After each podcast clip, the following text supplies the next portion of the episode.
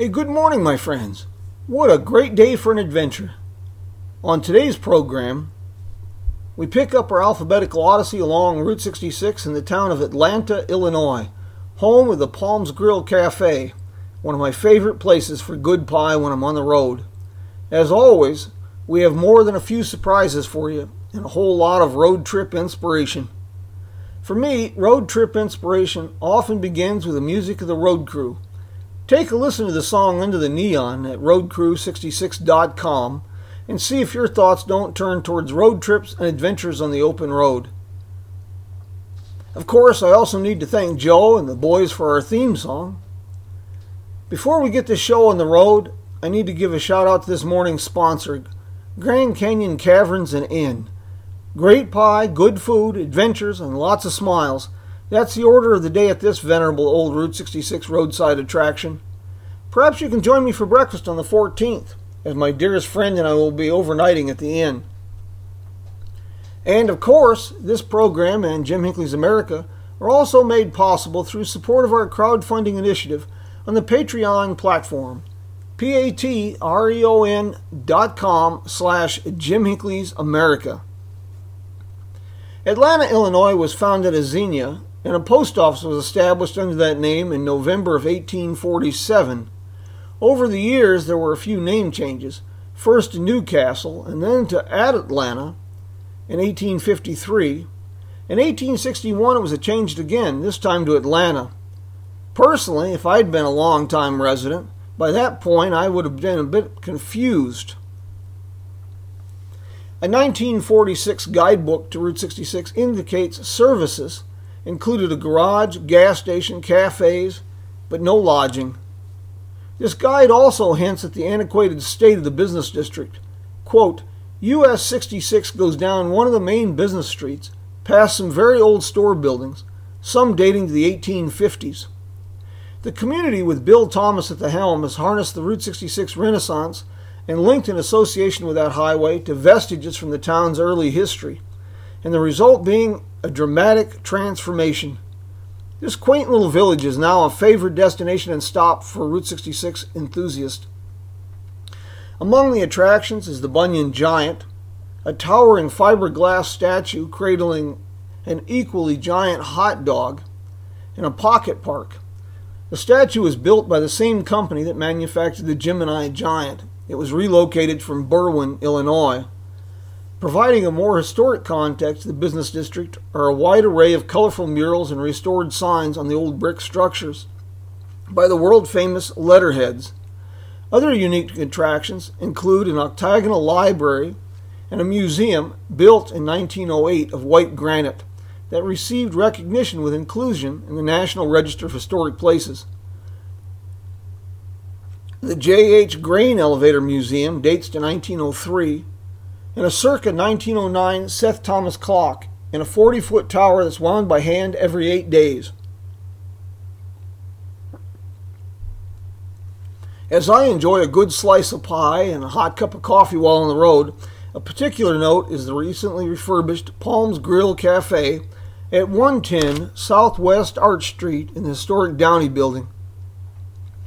After more than a decade of closure, the resurgent interest in the highway made it economically viable to refurbish the cafe to its original 1935 appearance. Especially as the blue ribbon homemade pie that received international exposure with inclusion of the cafe in the 2011 television special by Scottish comedian Billy Connolly's Route 66. Our next stop is also in Illinois. The initial settlement of Auburn, established in 1835, was located approximately one mile northwest of the current town. A post office established on the current site in 1838 was designated Sugar Creek, but it was later changed to Auburn in March of 1839, which resulted in the former community becoming Old Auburn.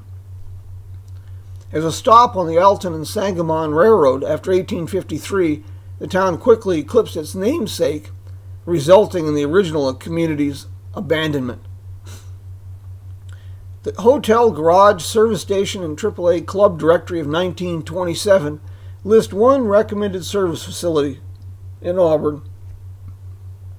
the Pierce and Ramsey Garage that offered after hour service.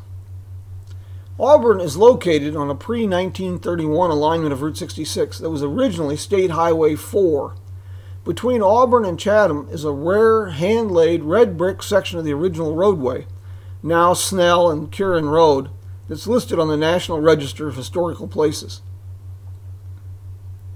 Before continuing with a geographical journey, let me introduce you to Cyrus Avery, known today as the father of Route 66.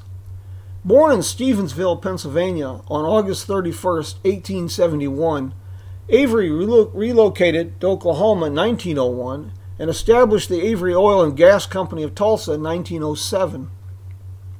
He was also a partner in the Woodland Park Development Company, as well as a Tulsa County Commissioner and a very early proponent of good roads. During the teens, Avery joined numerous transcontinental road associations and became active in their promotion, including the Oklahoma Good Roads Association. He served as the vice president of the Ozark Trails Association and was instrumental in bringing the national convention for the organization to Tulsa in 1916. Portions of this trail system in the Sooner State were incorporated into the initial alignment of US 66 after 1926. From his position with this association, he successfully lobbied the Oklahoma State Legislature for passage of a law that stated, in part, county commissioners shall make contracts with persons resident along the highway for regular dragging of all roads which have been graded to a roadway not exceeding 20 feet in width.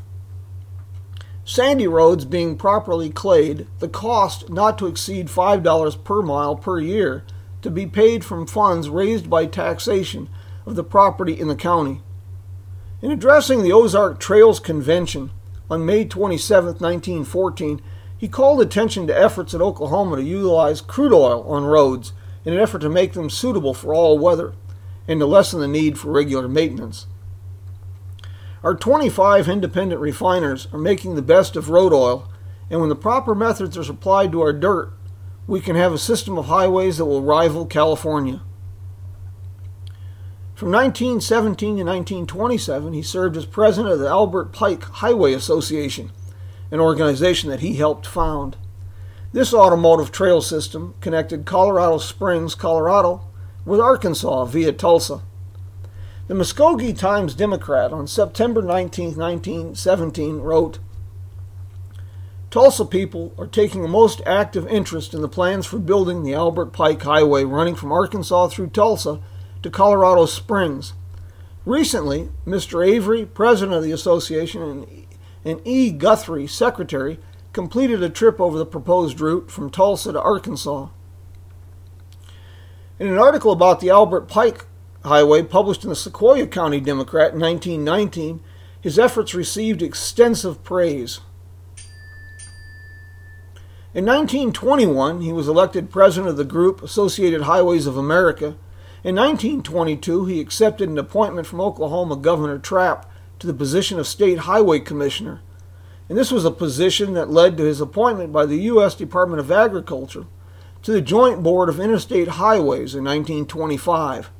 The primary purpose of the board was the development and coordination of an interstate highway system that would utilize and uniform systems of markers and signs. As a bit of Route 66 trivia, initial highway designation, as approved by this committee, placed US 60 as the highway from Chicago to Los Angeles through Oklahoma. However, the change to US 66 was the result of a compromise with the governor of Kentucky negotiated by Avery. As a keynote speaker, Avery, representing the Tulsa Chamber of Commerce, at a meeting of representatives of cities along Federal Highway 66 in Tulsa on February 4, 1927, inspired attendees with ideas on promoting the highway as ensuring proper routing. Adoption of many of his ideas, including on how to raise revenue for completion of portions of the road between St. Louis and Tucumcari were critical components in the development of US 66.